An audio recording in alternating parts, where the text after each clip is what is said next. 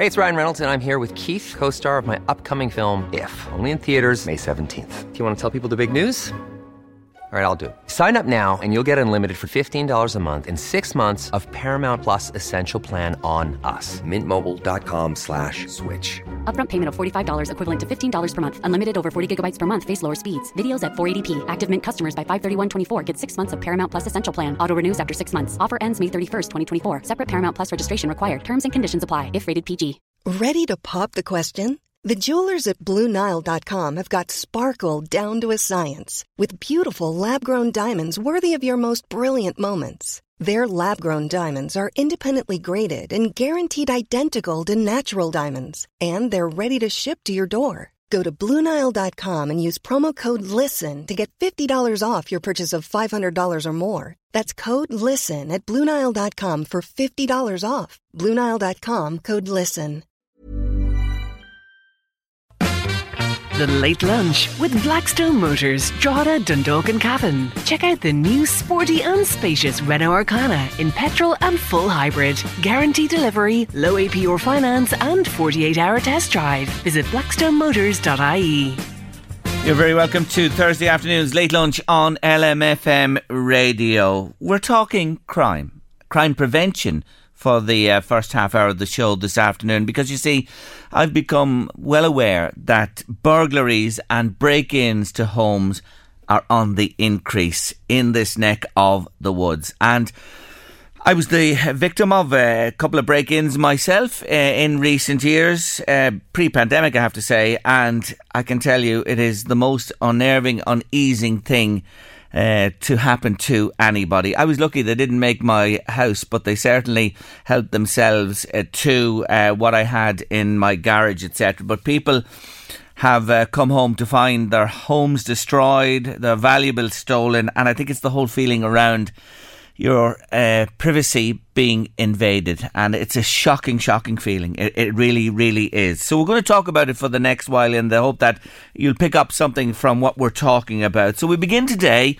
Uh, with the newly appointed crime prevention officer for County Louth, Sergeant John Heavey. And just before coming on air, John dropped in here to LMFM and I spoke to him. And he began by confirming that burglaries and break ins are on the rise.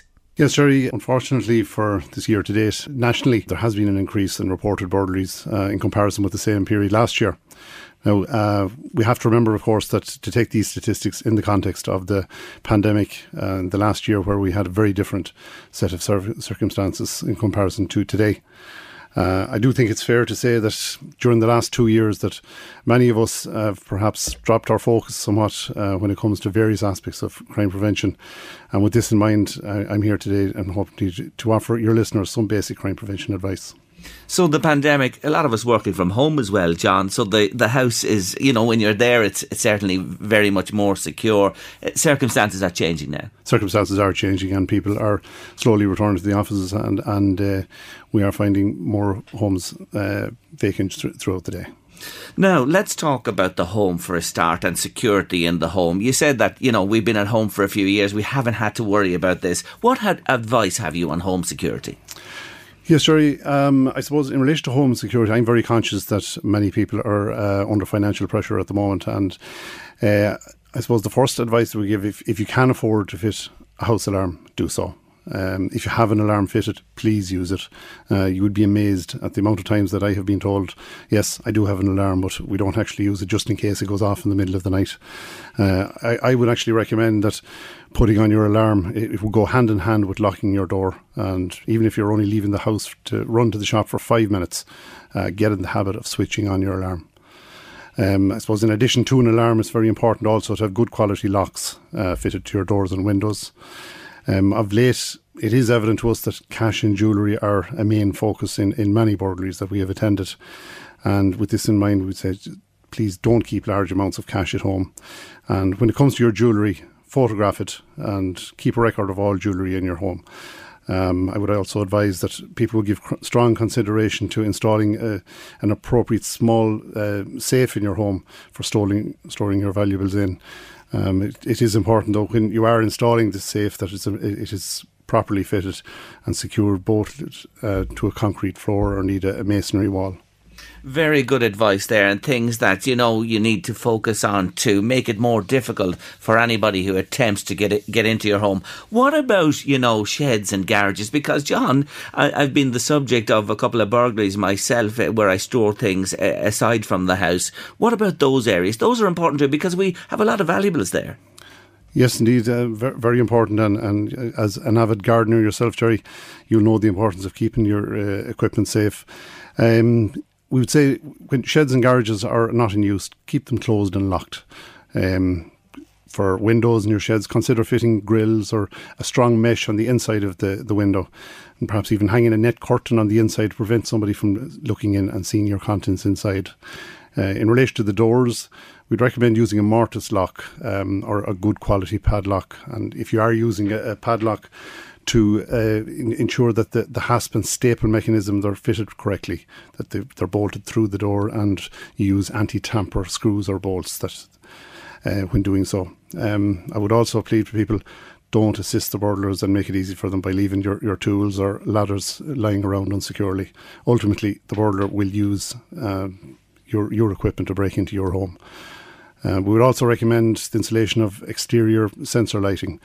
Um, and indeed, if you had an alarm fitted to your house, to consider the feasibility of having your shed or garage connected to it. And if uh, there's also advice there to, to contact licensed engineers, they can be contacted. Their details are on www.psa.gov.ie.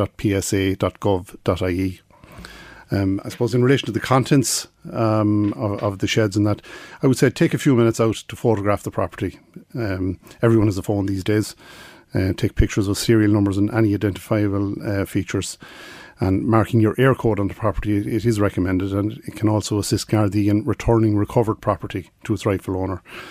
Um, I'm also glad to say that here in County Louth we are currently endeavouring to expand a, a property marking initiative um, throughout the county and I would encourage people to engage and avail of this service when it does come to your area. I wish I'd talked to you before those break-ins because on one occasion I did leave the, the door open, John. You know, I'd never had any issue before, and of course they walked in. And secondly, my garage is now part of my alarm system. And uh, thanks for mentioning that That's again. Very, very important indeed. I've learned my lesson the hard way, I have to say, folks. Now, summer holidays, people are heading off again. John, you know, as well, the pandemic, people stayed at home mostly. Uh, holidays are on the agenda again, and holidays abroad. What's your advice? Yes, Jerry, thankfully that uh, we're again permitted to travel and, and we, we, we all want to, to go away and enjoy that long overdue break. But in doing so, when we want to return home and everything is intact and as you left it. So uh, again, if, if your house is going to be vacant again, if you have an alarm, please ensure it is set. You know, check all doors and windows are securely locked before leaving.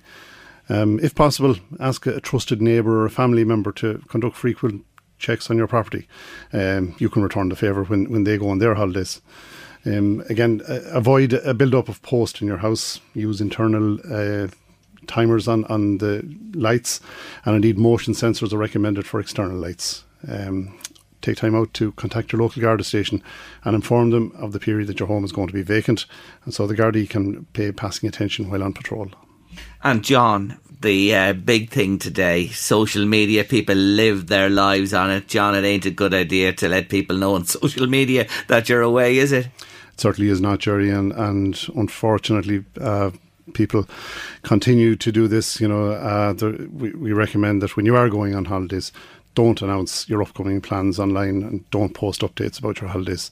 And when you're away on holiday, don't post pictures. Wait until you come home. If you must post them online, just wait until you come home because when you're posting this information online, you're advertising that your home is vacant and it's it's vulnerable to be burgled. And also another, just to remember, if you're away uh, on holidays with other people, just to respect their privacy as well. You know, don't tag them on on, on uh, photographs while you're all away on holidays. And indeed, I would say to consider turning off your location sharing setting on your phone as well. Because these guys are watching, John. They are indeed, Jerry. And that's the message, folks, today. They are watching. This is where they operate. They have lots of time and they do the research as well. Uh, please don't post, as John says there, when you come back. Now, home insurance, everybody should have it covering your building and your contents as well. But you want to uh, mention something specifically uh, uh, about the insurance policy. I do, Jerry. And just uh, to your listeners, to remember that if you have gone to the trouble of, of uh, having any extra crime prevention measures in place, ensure that you notify your home your house insurance company. You may qualify for a discount.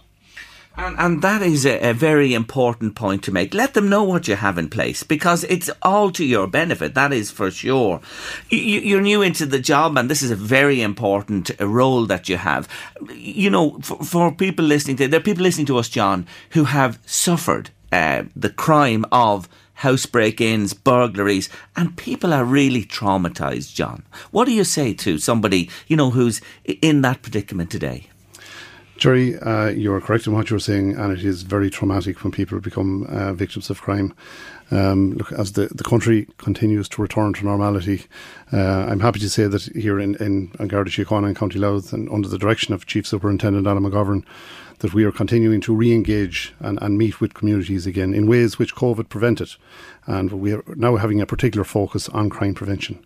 Now, with this in mind, I hope that following uh, your show here today, if any of your listeners would like to avail of any further crime prevention advice or perhaps indeed have a, a crime prevention survey carried out of their home, or if any groups are listening and, and, they would like to avail of a crime prevention presentation, please feel free to contact me directly. And my own direct line is 041 686 2385. That's 041 686 2385. The service is free, and I'm inviting people to avail of it in the hope that they can avoid becoming uh, a victim of crime. And I would also just like to say, Jerry, that all advice featured here this afternoon uh, and indeed more is also available online at www.garda.ie forward slash crime prevention. John, tremendous. Thank you so much for joining us on Late Lunch this afternoon. And thank you for that uh, wonderful offer to our listeners today to contact you if they're concerned in any way or they've been victims as well, because there is support there. That's the message we want to get out today. Again, thank you very much, Jerry, and we, we do appreciate you giving us this time here on your show today. Yeah, Sergeant John Heavey there, the newly appointed crime prevention officer for County Louth with some sound advice there around security and your home. And again, his number, if you like to contact him, is 041 686 2385. That's 041 686 2385. And we have that number off our main number here 041 983 2000. Now, we're continuing on the security theme in a few moments after the break because Mark Woods, he's a home security expert, is joining us to talk about the nuts and bolts of protecting your home. We're talking home security on late lunch this afternoon. And if you're affected by anything we're talking about or have a question for my next guest, who is a home security expert, do get in touch with us. If you've been traumatised by a burglary and uh, want to let us know, uh, please do get in touch with us today. 086 1800 658 by WhatsApp or text. Come right to us here in studio or 041983 2000 if you'd like to call in. He's been with us uh, on a number of occasions down the years on Late Lunch and I'm delighted to welcome him back today. He's a business and home security expert. He's the MD of Create Security. Mark Woods, hello again. Jerry, how are you? How's it going? I'm really good. Thanks for taking our call today, Mark. Mark, you and I were talking early this morning, and something you said to me, I want to start from uh, this point of view. You said to me, and, and, and my ears pricked up when you said this to me, you said that burglars and these guys who are causing bedlam out there know as much about alarms and security as ye, the experts in the business. Yeah, absolutely. I would, I would, I would agree with that because uh, they know when somebody has an alarm that works, that doesn't work, that how old the alarm is. It's very important how old the alarm is. With the way technology has changed now in recent years, uh, there's so many things you can do with your alarm on your phone. You can work it from your phone as if you were standing at a keypad. And a lot of people have older alarms that even aren't made anymore. Mm. And the burglars know that these alarms are not made anymore, not manufactured, they can't be serviced. So I would say it's very important to service your alarm or certainly have a review of your current alarm system, even if you have one. How useful is an alarm that's not connected to you or to a monitoring station or something like that? A standalone alarm. Is it of any use? Well, I always use the analogy it's like a noisy box on the wall that annoys your neighbours. Unfortunately, in housing estates, all across the country, you have alarms going off every single day, and uh, people get annoyed by the noise, but you don't see anybody really going to check it out. So with alarms now, monitored alarm, and there's several different ways to monitor your alarm at different price points. Uh, where you can self-monitor your own alarm via your phone. So technology allows you to get a notification when your alarm is activated. So, are you uh, saying today that that is the best way to secure your home, to have your alarm linked to an app on your phone that you're in control, rather than, you know, uh, when this came in, this was an innovation as well, that you had a central monitoring by people sitting in a in an office or a building somewhere, you know, keeping an eye on all this. Are you much more in favour of the, say, the app one? Well, from a price point of view, it depends on. Uh, John had mentioned earlier on about uh, finan- people's financial Yes. situation. There is different price points. There is different options, whether it's commercial, whether it's of high value, and again, it's all down to risk. What risk are you willing to take? If you miss the notification on your phone, you'll have somebody ring you from a monitoring station. Now, we provide both of them services, uh, and it's all down to what the client wishes and what we would recommend to them. Yes. Uh, and each one is different. So, so back to that point. These guys, nice people that they are, Maria, uh, they can, you know, from cursory look, a, a, a brief visit, just have a look at things. They can tell, ah, this is an easy one for us. Very much so. They will also be looking to see if you have any pets in the house, especially dogs and, and larger dogs. Or they could call to pretend that they're going to try and sell you something, and when you open the door, they'll see the keypad and they'd see maybe there's no power on the keypad on your alarm, and they'll know the alarm is not working, and they'll try and sell you something that you'll never want to buy. Yeah. Um, or it could be just purely opportunistic, where they're walking down the street and they, well, my house has an alarm, next door neighbour has an alarm, but the next one doesn't, or it has a bell box outside that looks 15 years old. And the risk of that work, uh, you know, the, the, the risk of that, I would go with the one that's 15 years old because it's probably not working. So you need to update, you need to look, you need to review uh, on a regular basis. The dog you mentioned there, and I always like to have a dog around, he yaps and that as well, but unfortunately, uh, these people have ways of dealing with dogs too, Mark. Yes, they, they they would have several ways of dealing with dogs, whether it be with food, if your dog is very food orientated like mine is.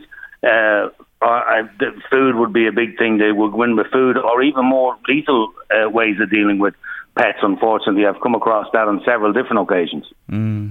So, you know, uh, these uh, people uh, will stop at nothing. That's what we're hearing about. From your perspective, you know, I suppose this is fair to say. The crown jewels can't be secured. You can only do what you can do, and after that, people will still get buy systems, Mark. Yeah, unfortunately, we can't say to anybody, Jerry, that we can secure your premises or your home or your business 100%. It's just not possible. If somebody wants to break in, they're going to break in.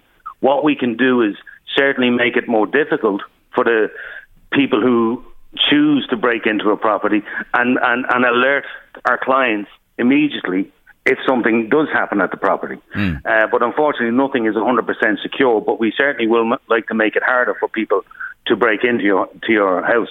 Yes, and and speed is of the essence. I know uh, people would say, "Well, you're better not encountering them or whatever." But if you know, and you know, you've somebody or you or somebody can go there. If you arrive, these people generally uh, try to get away, don't they? They're not going to hang around when they're uh, uh, in the spotlight. No, absolutely not. They don't want confrontation. And in fairness, we don't want our clients. We always advise our clients on, on if the alarm activates, different ways it activates will tell you if there's somebody inside your property. Hmm. And we always say to people, and I'm sure John earlier on would agree with me on this, if you get a verified activation, call the Gardaí and wait. Don't enter the property until you know there's nobody in it. Because the crown jewels, as you say, can be replaced. Yeah. But if you stand in front of somebody and threaten them or they threaten you, it's a very different situation. Yeah, good advice there, sound advice. Can I ask you this? If an alarm is cut, a monitored alarm in whatever fashion, if they just disable it, take the power off, there's an alert sent then, yes?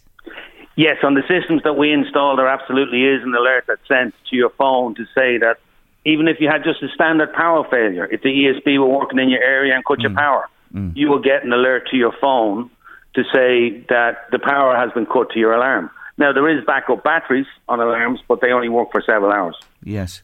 Um, Tom's on to us from Trim. Nice to hear from you, Tom. He says, Jerry, will you ask that gentleman? I just want to make the point that pensioners are the most vulnerable, uh, and cost is uh, a big thing for older folk. Uh, it's a luxury, perhaps, to them. Uh, will it break the bank, or can you get it? He's basically asking, is there horses for courses? Can it be done that pensioners can afford it, Mark?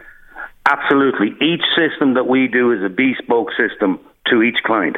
Mm. Whether it and whatever the price point is, we can match a system to a price point.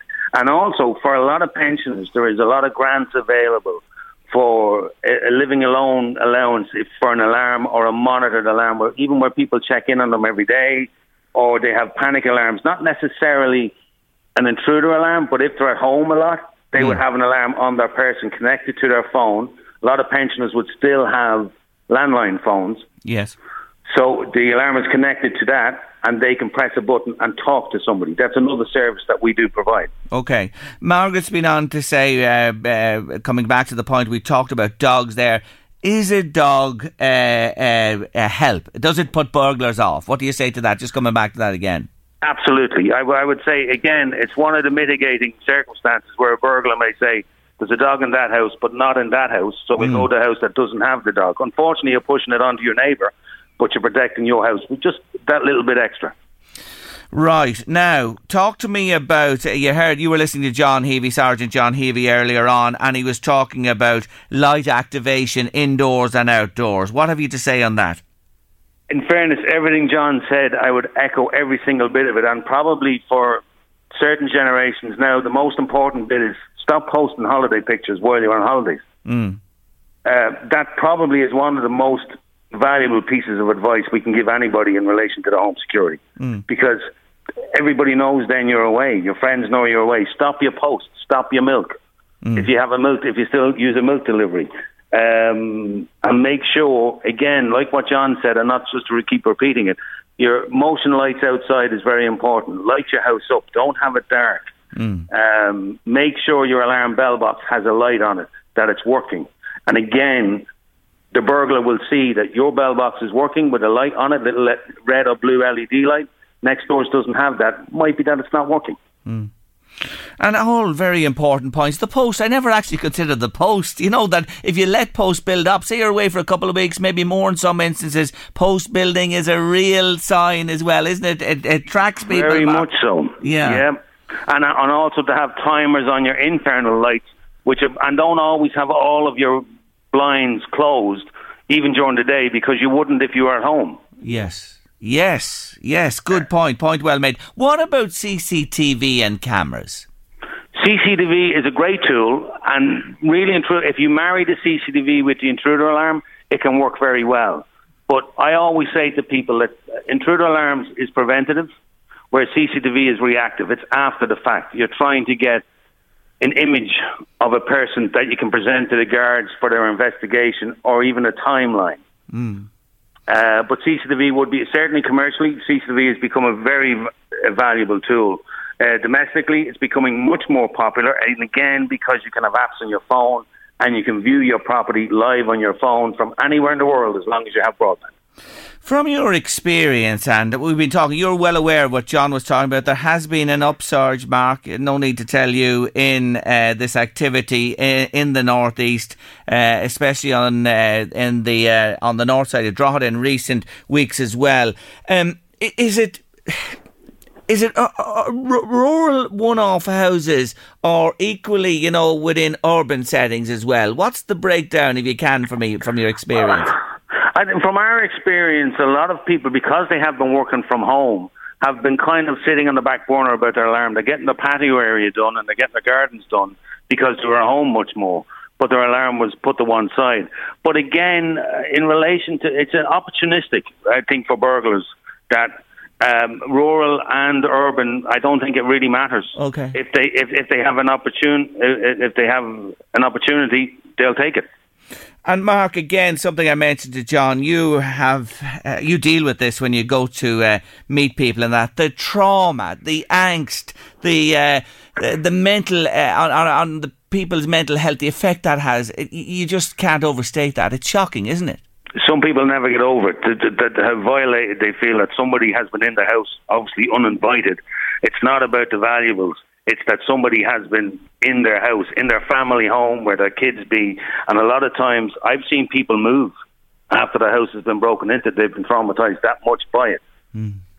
Yeah. It's, it's a shocking thing. But look at uh, you and uh, others in the business are there. And Mark, I know you're uh, you cover you cover the country, you cover the northeast for sure. That's for certain from Create yes. Security. And your number is 041 980 2000. That's 041 980 2000. We have the number, as I said, here in LMFM radio. You're so good to join us. Thank, Thank you, Mark. You, Jerry. Thanks, Thanks for joining Jerry. me on the show. Take care of yourself. Bye bye. That's uh, Mark Woods there from Create Security. Vogue Williams, y'all know Vogue, glamorous Vogue. Mammy at three now, lives in the UK, has a lovely home in Howth in Dublin with her man. Well, she was left so upset, it's reported today, and screaming after it was discovered a bat had got into her Howth home.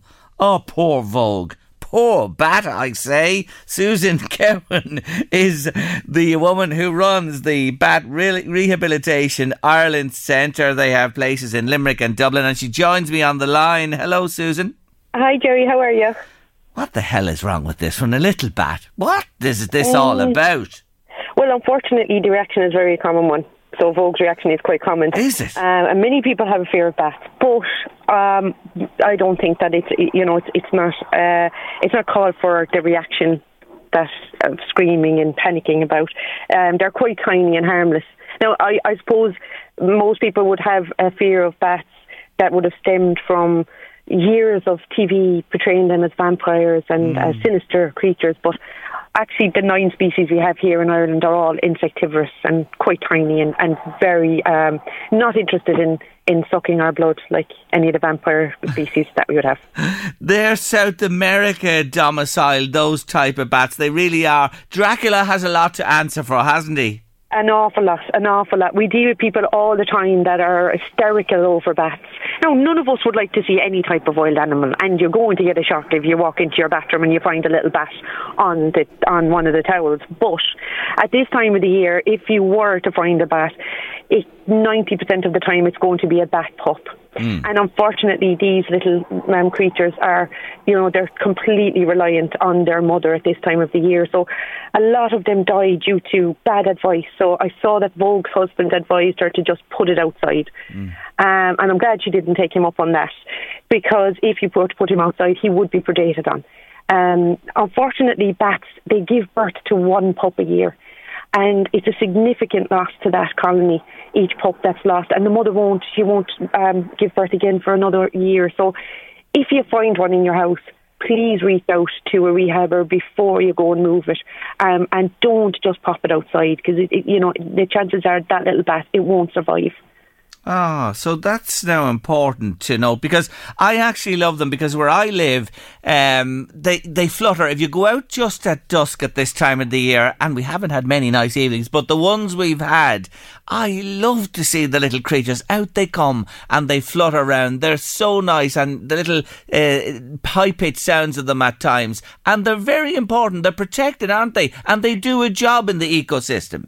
They're protected under Irish law, as are their roosts um, so it is a crime to interfere with them, and they're a huge part of a healthy ecosystem.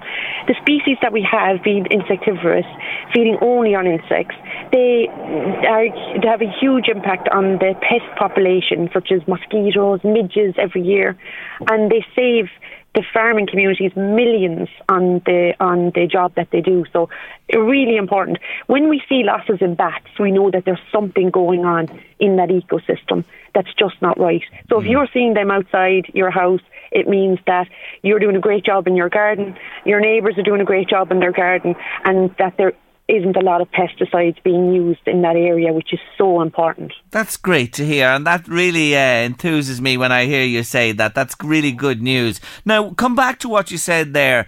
If you come across them, you mentioned rehabbers. Where will you find it? You know, people say, well, who, who are the rehabbers, or, or where do I go if I find one? If you find a bat, or if you have a query about a bat or a bat roost, you can contact myself or my partner Amy Walsh in Dublin, um, and you'll find us on. Uh, it's on, on Facebook on Bat Rehabilitation Ireland. We're there. Our number is there, and we have Instagram as well. But we also have um, a website called Ireland's Wildlife Rehabilitators Association. And on that on on that website, you'll find a list of licensed, um, specialised rehabilitators all over Ireland that are always willing to help.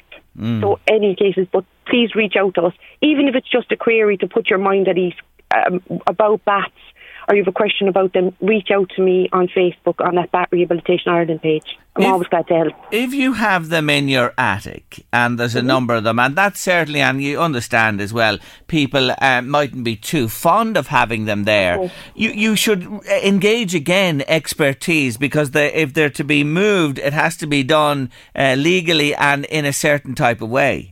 Exactly. So, um, National Parks and Wildlife uh, Services are always there to give advice on problematic roofs. So, sometimes, you know, we all love bats, but if you have hundreds of them in your attic, it might cause a problem. There are certain times of the year where um, National Parks and Wildlife can come in and assess that roost because bats have two types of roosts. So they have maternity roosts where they'll be in the summer giving birth to their babies, and then during the winter they'll move from those roosts to a cooler, uh, a cooler uh, area where they can go into hibernation. And once that's happened, National Parks and Wildlife Service can come in and assess. Um, your home and your attic, then, and they'll be able to give you an option of what you can do. And you can find them online as well. Don't be afraid of them. They ain't going to bite you. They're Yeah. not bloodsuckers. They have a part to play and they're very important in terms of our ecosystem. That's the message we want to get out today. Are you listening, Miss Vogue Williams? And and please let us know what happened with the bat because I think the post is gone and we don't know what actually happened with the bat. And and Vogue has about a million followers, so it's very hard to get a message to her. So Oh, does, anyone hears what happened to the bat, let us know. Well, I'm just delighted that it's easy. Our Miss Louise can always get a message to you and back to her, and that's the important thing that we had you with us today from Bat Rehabilitation Ireland. Susan Karen, thank you for joining me. Thank you so much, guys. Bye. Take care yourself. Bye bye. Bye bye. Now, don't be afraid of them. Miss Louise, bats, have you ever come across a bat in your lifetime at home or abroad? Or ever had a tangle with them? No? Yes? No, never. Hmm. Like no, I don't ever recall seeing a bat. I have to say, I love it if I sit out in the evenings and I just, as the sun sets and they flutter around these little creatures. They're lovely. And I remember actually being out fishing one night. You're not going to believe this. With a tiny little dry fly fishing in the dark up at Killineer Reservoir. And I hooked a bat. The bat, when I was casting the fly, the bat grabbed the little fly going through the air and I hooked him. I had him hooked in the lip and I brought him in on the line. But thankfully, I unhooked the little bat okay? and let him away. He was okay. Oh. Yes, that happened to me when when I was fishing. It, it, it can happen. And of course, Batman. Everybody remembers Batman. I had a Batman outfit. Do you know that? The cloak. I don't want to know. I had the cloak. Yes. You were And- mowing the lawns. and the, that was before before I ever got to that. When I was a little chap, I had my cloak. oh, as a boy, I'm glad you I, clarified I, that. I, I had the cloak. Excuse me. I had the cloak, and you know the, the Batman, the black mask, and the little then and me going down the road, and I was singing it. I can sing it. Batman. Who was your Robin? I never had Robin. No. no wonder if you were Or singing that, you Roberta, or Roberta, or Roberta. Yes. Uh, anyway, uh, yeah, it brings brings back memories, uh, childhood memories. The Joker. Oh my God, the Joker! when you think of them all, all of those, and you know the outfits, and we we wear those characters. You know what I mean? In Mm. our childhood, you became them, you morphed into them. We watched them on the telly. We went to the movies to see them as well. But uh, yeah, indeed. And what was it when you were a kid? Was it just the, the one on the TV? TV uh, and, and and cinema. Oh yeah, we went to cinema. yeah, pow. yeah, that was television, and then then it was on the big screen. We got our shilling to go to the movies, and of course another one I was. I was a cowboy too. Oh yes. are. The- Do Jeez, I'm getting all the barbs today. The Milky Bar Kid. The Milky Bars are on me. I have to say, yes, for your ironing, yes. So you're a Milky Bar kid and you were a cowboy. You were Batman. I Action Man. Remember Man my Action Man faces. stories? Yeah, I couldn't become Action Man, but I had lots of Action Man, Action Men, and and their outfits mm-hmm. as well. But cowboy, I remember had the cowboy hat, mm-hmm. the holsters. The chaps, you know, the, The things you wear on you your legs, did. and I had the two silver guns with the caps. I can still smell the caps. I can smell the sulphur. And you probably had a brush for a horse. yes, I won't go down that road about the horse and the brush. But anyway, yes, we were cowboys as well in our day. Talk about it. Those were the days. Anyway, how did I get onto this? Start Bats. talking about bats, and I'm down another road altogether. There you go. Late lunch, LMFM radio. If you want to join in the chat today, 086 1800 65. By the way, were you anybody? Were you No. a childhood cat? No. None. None. Okay. Louise was None that I'll nothing. Don't worry, I'll get it out of her one afternoon, that's for sure. Anyway, coming up next on Late Lunch, we're going to have a chat with Joanne Dwyer from the Red Door Project. They do fantastic work with people who unfortunately have drug addictions and problems associated. And uh, Joanne wants to talk to us about something that's coming up soon that's very important to the people in the Red Door. I will give you the number, number of people onto us. Would you please repeat the number for Mark Woods? Uh, I will indeed. Uh, the security expert, Mark Woods, Great Security, 041 980 2000. I'll give it to you again slowly 041 9802 000. That's for uh, Mark Woods. We're talking home security there, top of the show. I'm delighted to welcome back to Late Lunch Joanne Dwyer from the Red Door Project. Hello, Joanne. Hi, Jerry. How are you? I'm really good. Good to talk to you again on the show. Now, you're doing something. The reason I wanted to have a chat with you today was twofold. Firstly, you're doing something a little bit different to raise funds tomorrow. Tell us about it. Jerry, we have a summer fair tomorrow. So we always, in the Red Door, we always have a, a Christmas fair and a summer fair. But this year, we've um, come together with um, Irish Motor Neuron Disease, and we're uh, all all funds raised tomorrow will be divided between the Red Door and Irish Motor Neuron Disease. Uh, we're having we've hanging baskets and window boxes. We have. Um, so we have some art that we have, uh, the participants here have made, pebble art. We have uh, honey, our own honey from our, our bees in the garden.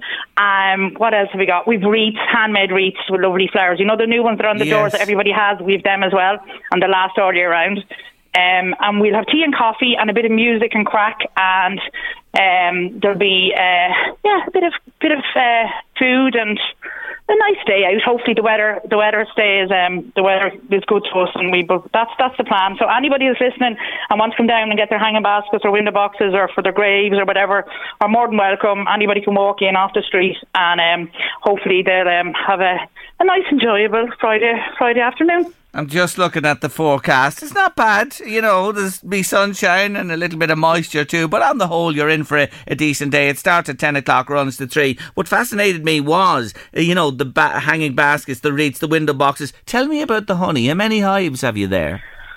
Oh, well, we have three hives at the moment. One hive this year um, kept swarming, and our uh, our queen bee had left it, so that died. But the other two were are, are good. But we have had better years of honey than this year. Now we will get more honey in June, July, but uh, we didn't get that many jars this year because we were down a hive. But yeah, well, now it's it's honey from the town, so it's different honey. So the our bees, we have a biodiversity garden up the back here. Our bees are feeding on town plants, so ivy and stuff. So it's a very particular type of honey, and um, I've been told it's very, very good quality and very good for anybody who has allergies or any, anybody that lives within the town. It'll be very good for them. So we have a. Yeah, lovely. I don't know what, what are they? They're one nine nine mil jars. Yeah, great. And good on you. I had two hives in my back garden in town for a while as well, and I can vouch for that. The honey was special because you see, the bees are mainly gathering from town gardens and different species of flowers and trees, and it is extra special. And as they say, Joanne, when you uh, get honey from your local area, it's the best of all for everything across the board. Anyway, it's happening tomorrow, 10 o'clock until 3 at the Red Door on the Dublin Road in Drogheda. You can't miss it, the big Red Door. You You just can't, yeah, there, yeah. And if you for parking, if you want to park up the top at, at the, at the, you know, up at Barlow's or else down by St. Ma- on St Mary Street, there's parking there. and anybody will help you in and out with your car with stuff. So we've any God's amount of helpers here. So yeah, so don't be afraid to come and have come in and, and see what we're doing. Yeah, and you're supporting two uh, very worthy causes. In a general sense, your work, of course, you're a busy place. The workload uh, increases all of the time. On the ground, uh, cocaine is it the biggest problem? Yeah, it is. And we're saying that for the last few years in, Drogheda, and I don't think it's any different than any town or any village in Ireland. Cocaine, eh, you know, is is is so very normalised and is uh, I suppose it's it's it's like I saw I read an article yesterday where it's like having a pack of cigarettes on a night out and unfortunately that's how it's become um, and it's it's uh, we're seeing here. It's not just I suppose when we saw people in the heroin epidemic, or you know, in times before, you would see the most you know disadvantaged areas. People come from that, but cocaine is across the board in every you know every sort of area of society, and and from in the most affluent to the most impoverished. So. Um, yeah, we are seeing a huge increase, and definitely we're seeing more. Um, I suppose middle-aged people coming in where before it wouldn't have been, you know what I mean, that, that demographic and women, more women coming actually with cocaine issues. So yeah, we are seeing a huge increase. It's uh, something that you talked at length to us. I remember when you came in here in studio about your life and times and, and, and talked about this issue before and since with us. Is there a solution or is it something we're going to have to live with and deal with on an ongoing basis? Is there a solution? Well, there's a solution. I suppose. Oh, If you look at why people use drugs or why people, you know, go to a substance and they're not happy, they're not happy with themselves. Either, the reason people take drugs is to feel, to start feeling something or to stop feeling something. The majority of people who end up in addiction, now, not everybody who takes drugs ends up in addiction, right? But people who present here who have a serious issue with, with, with drugs, a lot of people go out and recreationally can take cocaine or can take other drugs, take it on a Friday, Saturday night and go back to work on Monday, you know what I mean? And it doesn't really have it doesn't impact them. The people we see here you know, uh, drugs have become a huge has impact has had a huge impact on them, their family, society. You know, we see people who are you know, huge debt, maybe getting in trouble with drug dealers, or they have spent an awful lot of money, or they've got, you know, they're getting in trouble with with legally for stuff. So that's when people present to us.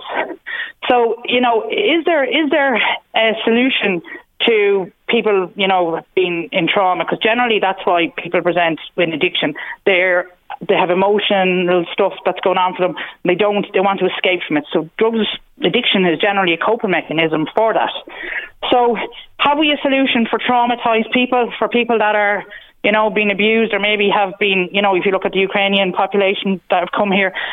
That whole population of people are traumatized because they've had adverse experiences. So we, I suppose, as a, as a nation and as a country and as a, we need to be more informed around trauma and aware that, you know, people have had adverse experiences are going to look for something to take away that pain, mm. to take away that hurt.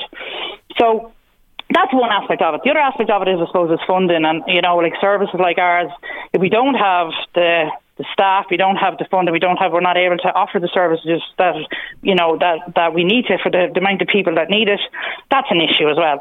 So um, I suppose you know, they are solutions to the problem, but um, there's any God's amount of, you know, it's about education, it's about awareness, it's about young people realising, you know, coming from early education and, you know, early intervention. So we're not, when people arrive at us, they're, they're at the end of their, their you know, the end of their yes. the game. But long before intervention should have happened five, ten years before that, when, when, when problems start to present. And we see, and that's something we're very slow at in Ireland and, and I suppose well, a lot of countries are, but we're definitely a bit behind the, the other countries like the UK or the US mm. in that term.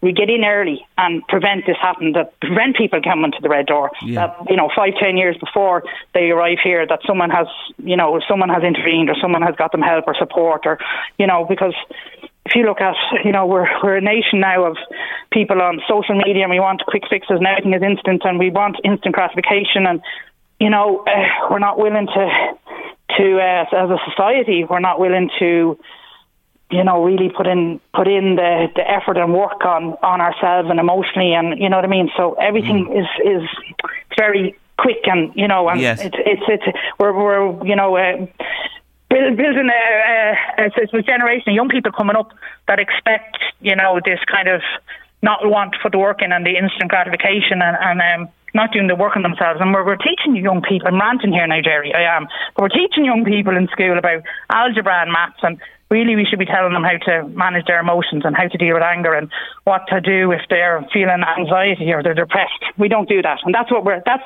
what we're doing when we get here. People are taking drugs because they don't don't like how they feel. They're anxious or depressed. They've had trauma. So we'd be far better at it. There's loads of things you could do. I'm ranting now, Jerry. I'll shut up. Yeah, no, no, no, no. Uh, listen, I could listen to your rants all day long. I really could, Joanne Dwyer, honestly, because you make so many valid and salient points. We'll have to get you back here for a more lengthy chat about this sooner rather than later. I promise you that, and we'll give you more time than we've had today. But you said something to me there that will always stay with me. You know, the way people feel they want to either feel something or you know forget about something. And yeah. you know that's uh, certainly one of the roots of all this and dealing with that. Look i wish you well uh, with tomorrow. Go along folks. Give them a shout. Support Brilliant. them. You'll love it there tomorrow. And you'll always be welcomed in with a cuppa and more besides. The red door on the dublin road in drogheda from 10 until 3 joanne thanks. Talk to you soon. Jerry thanks a million. Bye. take care of yourself. Bye. Bye bye bye. Bye bye that woman is unbelievable, and she's been through the mill herself. I'll never forget the day I interviewed her about her life and times. It'll always stick with me. She's simply brilliant. But if you can't support them at the Red Door, they'd be delighted to see you tomorrow. Late lunch, LMFM radio. Thank you for your comments last year on holidays in Kerry, Jerry. There was a bat in my granddaughter Leia's bedroom, and her dad had to get it and put it outside. Yes, we were talking bats a little earlier on with Susan Kerwin. Well, I'm bats about my next guest, and always have been. She's one of my favourite I don't know whether that word is in the dictionary, authors. I couldn't make her book launch recently. I had a very busy May. She invited me specially, but I'm delighted to say she's almost at number one in the bestsellers and she's with me today. Carmel Harrington, hello. Listen, it wouldn't be a book, um, a new book coming out if I didn't come and say hello to you, Jerry, and everyone on LMFM. So thanks for having me again. Not at all. You're almost there. Just a little more of a push, folks. A mother's heart. It's out. It's going great guns. You're nearly top of the pops. Oh, I'm so close. I'm number two. And so, yeah, no, I have to say, um, if anyone was thinking about buying, this would be a good day today, tomorrow, Saturday would be a good day. I'd love to get up that last little little nudge my way to number one if I could. You great. will. You're going to our friends in late lunchland and beyond. Will do it for us. And remember, too, folks, book club recently with Margaret Madden. One of our top picks for the month was our Carmel's new book. God, it's been some year for you. The paperback of The Moon over uh, Kilmore Quay last uh, was out February, and now this. Yeah, it is. I mean, it's it's gas, isn't it? Because it's almost as if you've got two books in one year, but it's just different formats of the same book. So Kilmore Quay, of course, was last year's, but then yeah. it only came out in the UK and then in the small paperback here in February. So it gives you a little bite of um, the same kind of publishing apple, if you like. So that's quite nice, but it has been busy. It's been a busy year, there's no doubt about it. I love the line, and I can just see them all doing it. Curl up with Carmel. Oh, I feel it today. Oh. I feel it that's what I hope, and I that's all I want really. When I write books, I'm really the readers genuinely are, are forefront in my mind, and I never write for trends or for you know whatever's kind of popular at the minute. I just write what I feel my readers want, and I really want them to curl up, Jerry, and I want them to have some escapism from this crazy world that we're all in at the moment, and. Um, my hope is that these books, you know, they can be a little bit transported for them. They can go to a different part of the world or walk in the shoes of my characters and maybe forget about their own troubles and woes for a little bit. That's what I hope, anyhow. Oh, that's what it's all about. You've just hit the nail on the head there. Love the interview you did recently with writing.ie, and I just want to pluck something from it. You say that you've always been a daydreamer, and has that in a way been in one of the secret, uh, one of the uh, secrets of your success in writing? Yeah, it's, it's it's it's really true. I mean, I have throughout my childhood, I spent all of my time. People would say I was quiet, but it wasn't that I was quiet, Jerry. It was just I was lost in my own thoughts, mm. and I was kind of always making up stories in my head and um, I was really happy in my imagination. It was kind of a very comfortable place for me to be. And so I've always been like that. And throughout school, teachers would always say in school reports, Carmen is very quiet, Carmen is very quiet. And that was why, because I was a daydreamer. And I see it now with my son in particular. I, he's so like me, Jerry. And he definitely is another Dolly daydreamer. He's always in his imagination.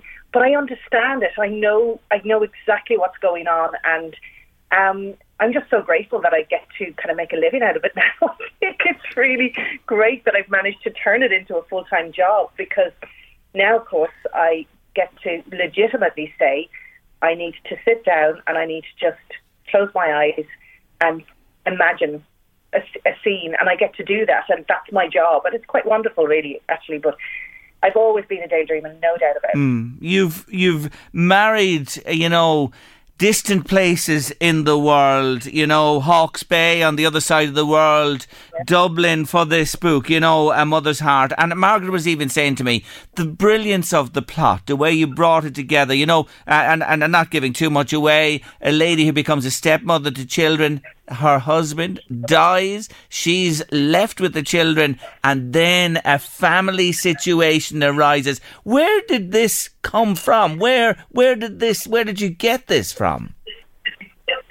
Well, you you know, Jerry, because you know, with all of my books, I usually start with a family um, situation because mm. I really do like to, you know, I, I write family dramas. I yes. Every book, if you were to pick a connection between all of them, there's a family at the heart of them, and I kind of like to look at the complex dynamics of families in modern life. And I've always had in the back of my mind that I would do a blended family at some point. Um, because cause that is part of modern life now. I mean, I think any one of us mm. within our immediate circle, whether it's family or friends, we know where they're step parents or where there's second marriages or stepsisters, half brothers and sisters, etc. And it's just part and parcel of it. And for me personally, I'm a stepmother, and it's nothing like anything that's in the book. Just quickly yes. to say, I've had like the most really have a very rewarding relationship with with my stepdaughter. She's been in my life since she was three. She's now twenty in Trinity, and an absolutely um, stellar young woman. But when when we first came into each other's life, we did all the Disney stuff, and I'd read Disney stories to her, and we'd watch Disney movies.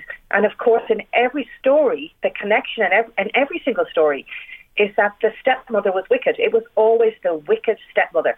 And we would kind of giggle about it, but it made us feel a bit uncomfortable. Like it was always the scapegoat was the stepmother. And I thought, that's terrible for children because they grow up straight away believing that anybody from outside the family couldn't possibly love them like a blood relative can. Mm. So that makes it very tricky then if marriages don't work out or, you know, somebody has died, like in this case, and step parents are brought in, and it can be tricky. So I suppose I decided it was time to readdress that balance a bit and maybe show that step parenting can be a positive part of a child's life. Um, so that, that's where I started from, and I thought, well, how is this going to go? And in the end, I decided to go, you know, all out and make the stepmother the sole parent. Mm. And I thought that was the best way to kind of really, really expose um, what that role was like. And then I looked at kind of the, the rest of the family, and of course, with blended families, you've got multiple sets of everything. You don't just have, you know, paternal and maternal grandparents. You have the step grandparents and then you've got all of the aunts and uncles again on both sides. So I thought it can get the hierarchy within those situations can get quite complicated, um, and I thought that would be fun to kind of tease out. So, so the kind of story evolved from that, and then it came to me, and I thought, right, uh, what if Rachel, who is now the sole parent of these two kids, and there's never any doubt in the story that she loves the children, they mm. love her. That's not the question, but the question comes then when the grandparents, the, the, the blood grandparents, start to question her position as a step parent because now she's the sole parent and they begin to think maybe the children should be with them, their blood relatives. Yes. And this is where it gets really messy because it's quite a big question, Jerry, isn't mm, it? Like, you know, huge. Who has, who has the right to family and and it was really interesting to kind of tease that apart and to really expose I think the underbelly of what maybe quite a few people think, mm. and still we still haven't maybe quite come to terms with the fact that family can be those that you pick up along the way rather than those you're you're yes. born into. You know, it can, or it can be both. Mm. Oh, it's kind of where the story started. it's brilliant. You you've weaved it brilliantly. You just got to get this book, A Mother's Heart. It's guaranteed uh, to really make you sit up and think and enjoy and everything else involved in it. Honestly, uh, I just think like when and I, I mentioned this. It's your tenth novel. It's your tenth year. When you look back now, when you debuted with the first one to where you are today, what do you think? I it's actually quite surreal because you know I've done I've done 50 spins around the sun now as well. You know, I've had a kind of a milestone birthday. So between that and then the milestone book birthday, it does make you reflect, Jerry. It makes you kind of sit back and just think about what I've achieved and.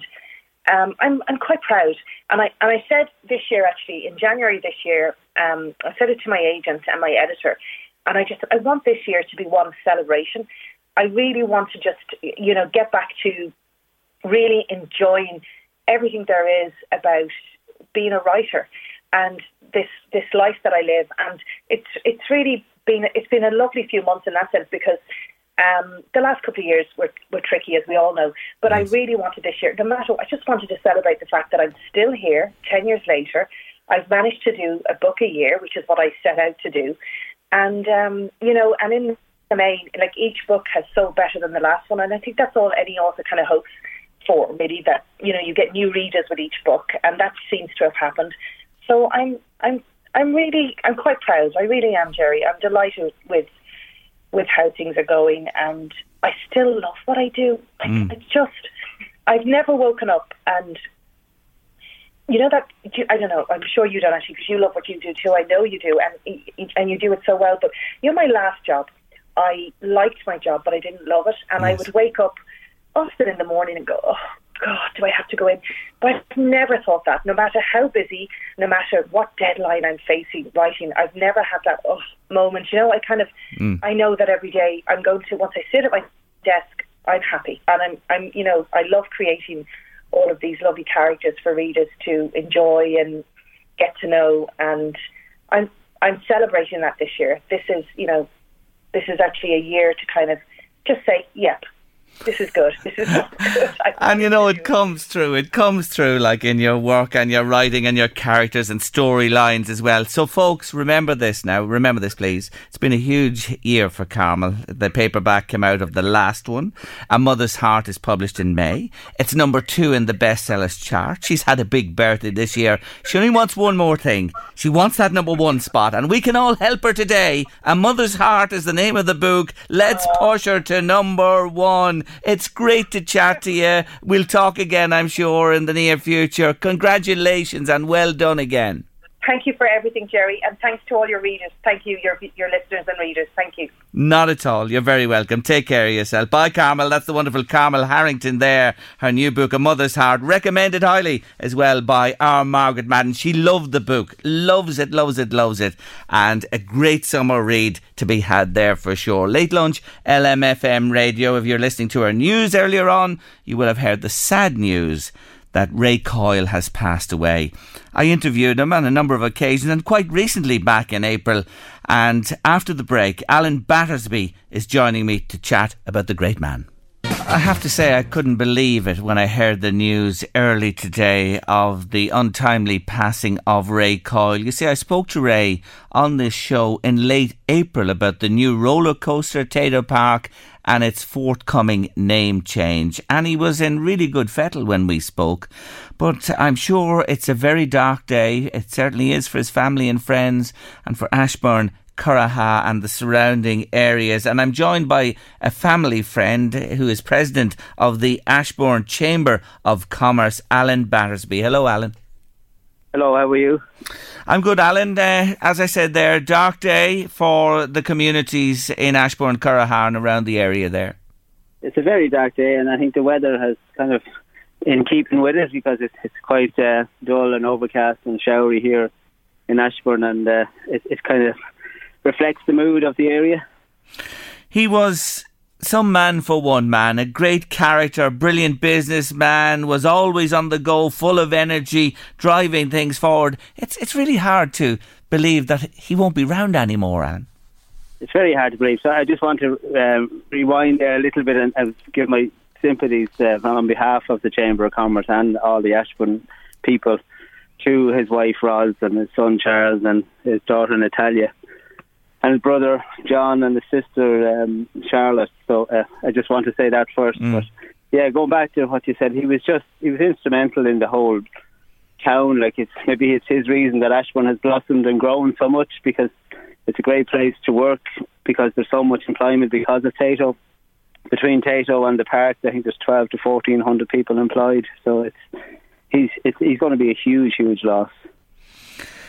He um, was looking ahead, uh, even recently, as I mentioned with myself here, with enthusiasm to all the new developments uh, that are coming up at the park, the new name and everything. It was no hint of this at all. No, there was no hint. He was in for a procedure there uh, in, in hospital, but uh, it was a, a shock that he of his passing. You know, like uh, we're not fully sure of what yet, and I wouldn't like to comment on it. But yeah, it, it's a huge, huge shock. But he was such a brilliant supporter of all the local clubs and businesses. Like if you needed sponsorship, like Ray was always there. He was su- such a kind, generous person, you know, and, and a great employer. Like, you know, I, I've, I've never I've talked to loads of people today, but there's nobody can say a bad word. He's all all good, and it's, it's just as I say, it's going to be a huge loss. Your brother Anthony was close to him too. He's very close to him. Yeah, like and uh, I'll go back to maybe my father's time. Um, he helped he helped uh, Ray get along. They were kind of starting out in business together. My father's a little bit older, so uh, Ray started off as a farmer, and he used to borrow my father's machinery and vice versa, and and advice and that. You know, my as I say, my father was a few years older than him, and uh, he uh, he had a little bit more knowledge. So again, they worked together, and then he, he repaid that in abundance later.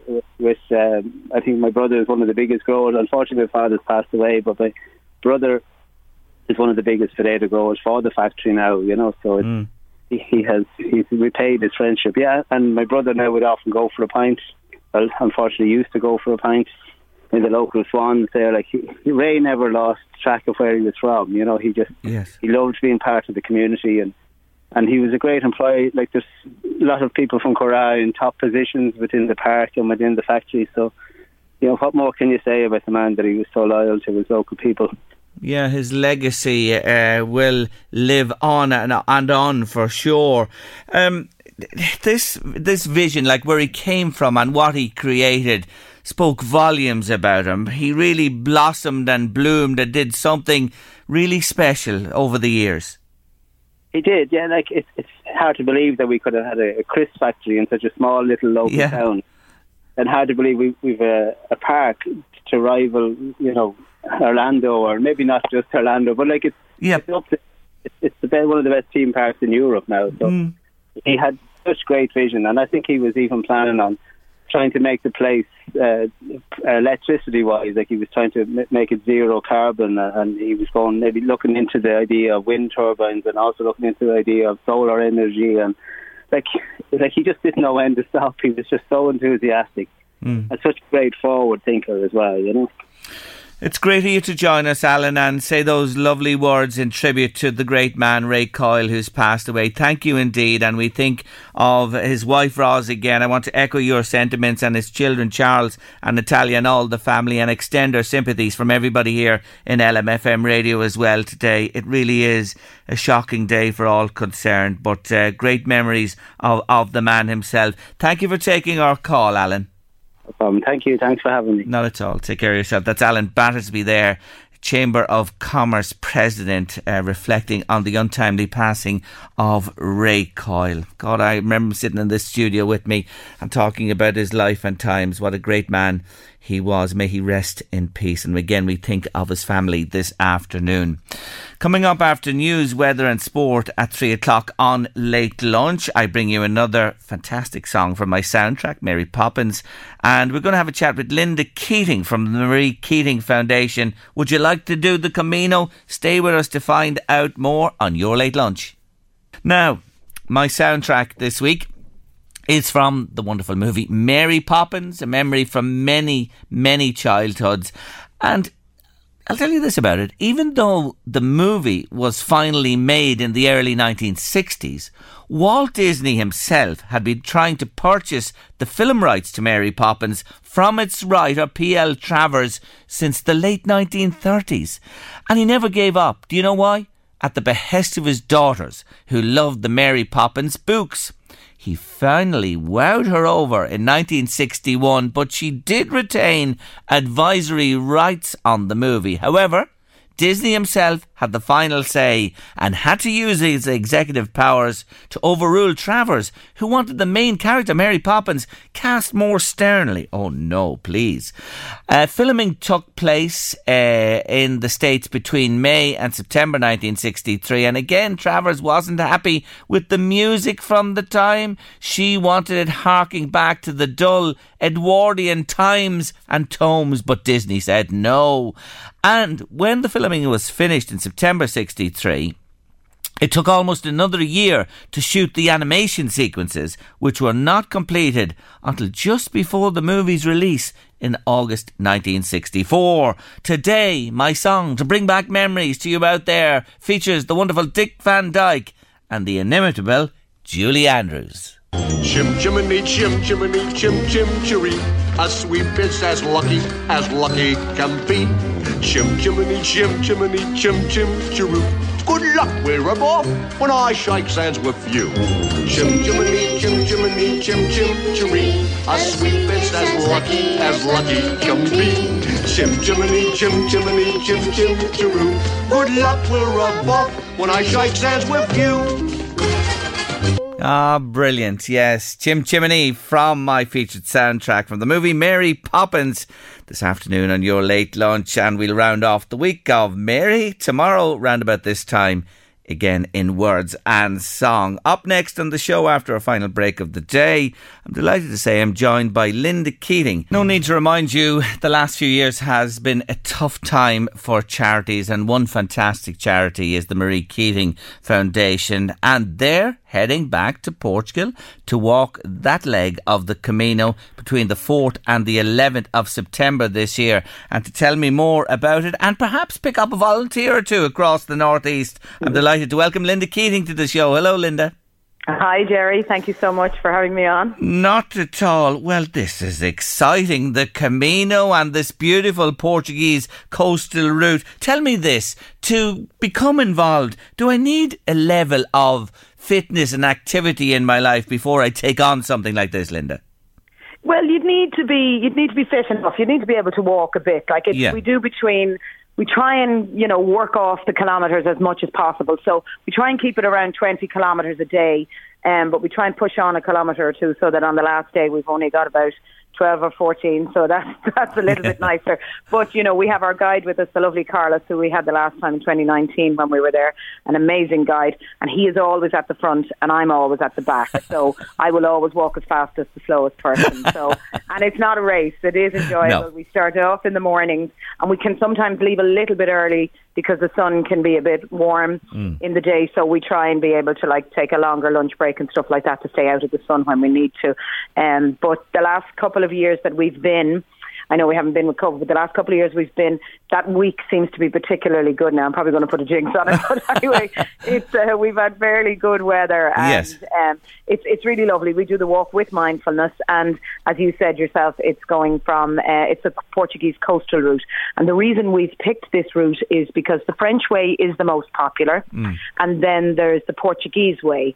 Now, on the Portuguese coastal route, we do feed into some of the Portuguese uh, way, but it, they're just really busy, whereas the Portuguese coastal route is the least busy, and it's just fabulous. And with the mindfulness and some and and you know and going, on, it just is so gorgeous, and it's about people taking a bit of time out for themselves. And after being through COVID, like everybody just needs everybody's anxious and we all just need to take a little step back and take a little bit of time for ourselves because it has been a crazy two years.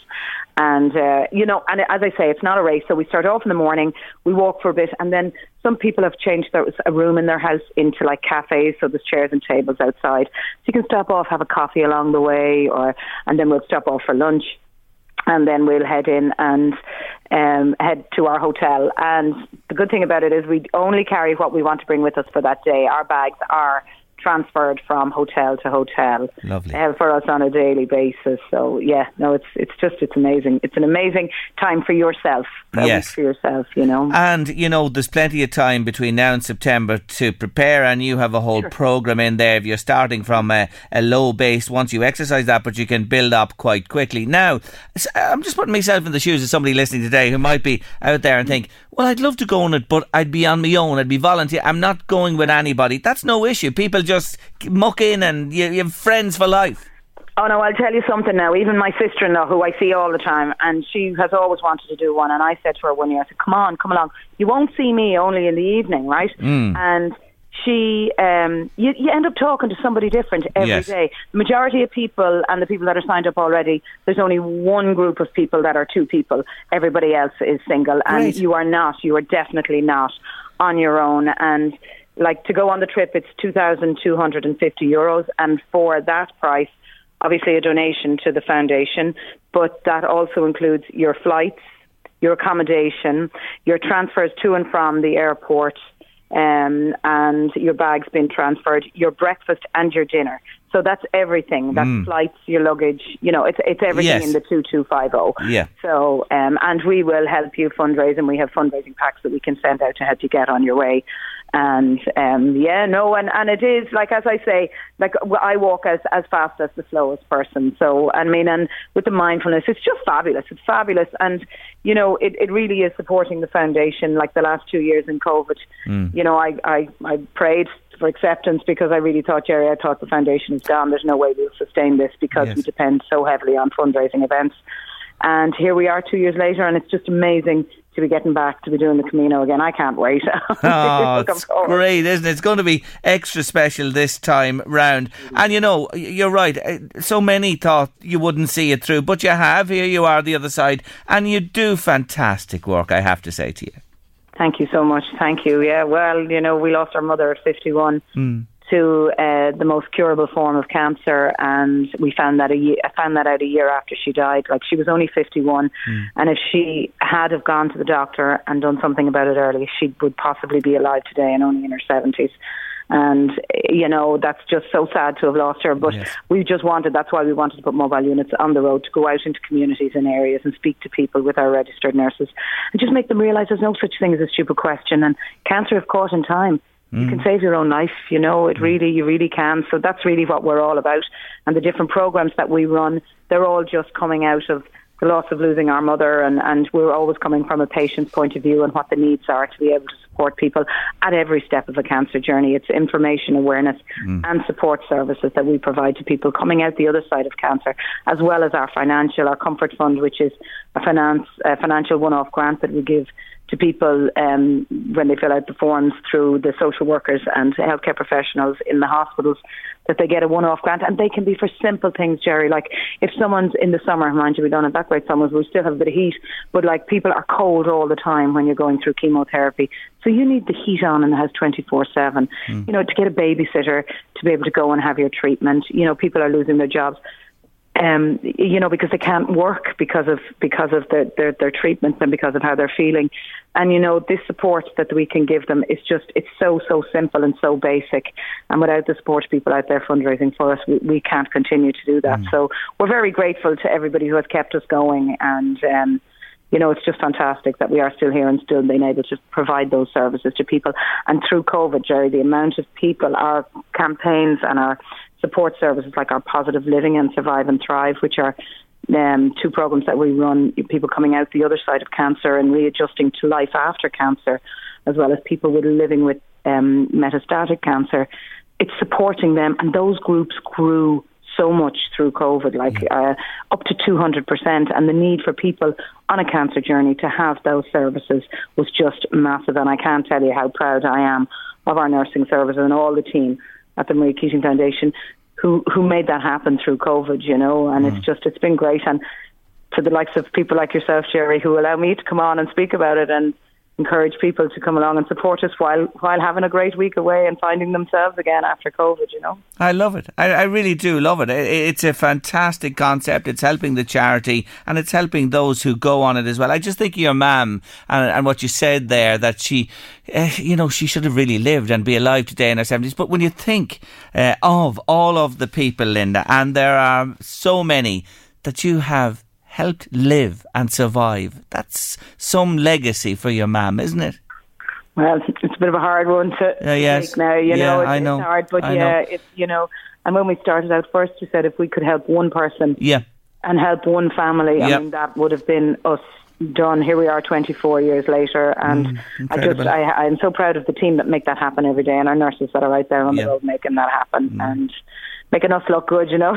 yeah, look, I, I know, and to, you'd love to have her with you. And when we lose, it's it's a shocking, shocking time. But look what the legacy, I say again, of the foundation, you and your family, and all of the people, and all those through the years who've rode in behind it. And here's your chance, folks, to go on the Camino. So will you tell them if the if somebody listening today wants to find out more? Where? Well, they can go on to mariekeating.ie uh, forward slash events, or they can just email me directly, lkeating at mariekeating.ie, and um, I'll give them all the information and support they need to get them going. Bet you won't get a better offer today on radio anywhere in Ireland. Camino, helping the Marie Keating Foundation and yourself. Listen, I wish you well with it, and I'm sure it'll be no bother filling your complement. Thank you so much for joining me, Linda. Thank you, Jerry. God bless. Take care of yourself. Bye bye. That's Linda Keating there. And if you want to go, check it out. That's our lot on late lunch today. Tomorrow, Sonia Lynch is with us and she's talking about the importance of nutrition when it comes to fertility. David Sheehan does the sport. I've your TV theme competition, comedy on Friday, Mary Poppins, and much more besides. Paul McKenna is coming next with The Drive. Stay with us here on LMFM Radio. We'll see you for the final late lunch of the week, Friday, 1.30. Bye. The Late Lunch with Blackstone Motors, Drogheda, Dundalk and Cavan. Check out the new sporty and spacious Renault Arkana in petrol and full hybrid. Guarantee delivery, low APR finance and 48 hour test drive. Visit blackstonemotors.ie.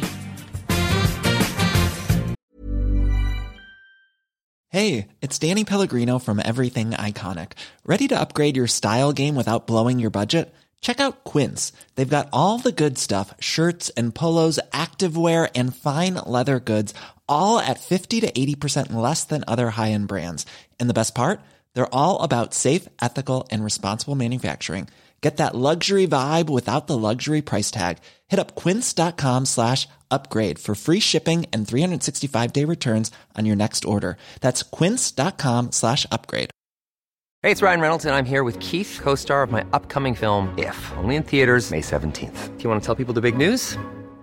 All right, I'll do. it. Sign up now and you'll get unlimited for $15 a month in six months of Paramount Plus Essential Plan on us. Mintmobile.com slash switch. Upfront payment of $45 equivalent to $15 per month. Unlimited over 40 gigabytes per month. Face lower speeds. Videos at 480p. Active Mint customers by 531.24 get six months of Paramount Plus Essential Plan. Auto renews after six months. Offer ends May 31st, 2024. Separate Paramount Plus registration required. Terms and conditions apply if rated PG. There's never been a faster or easier way to start your weight loss journey than with PlushCare.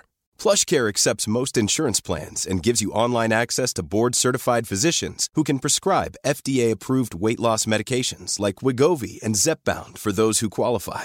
Take charge of your health and speak with a board-certified physician about a weight loss plan that's right for you. Get started today at plushcare.com slash weight loss. That's plushcare.com slash weight loss. plushcare.com slash weight loss. Hey, it's Danny Pellegrino from Everything Iconic. Ready to upgrade your style game without blowing your budget? Check out Quince. They've got all the good stuff shirts and polos, activewear, and fine leather goods, all at 50 to 80% less than other high end brands. And the best part? They're all about safe, ethical, and responsible manufacturing. Get that luxury vibe without the luxury price tag.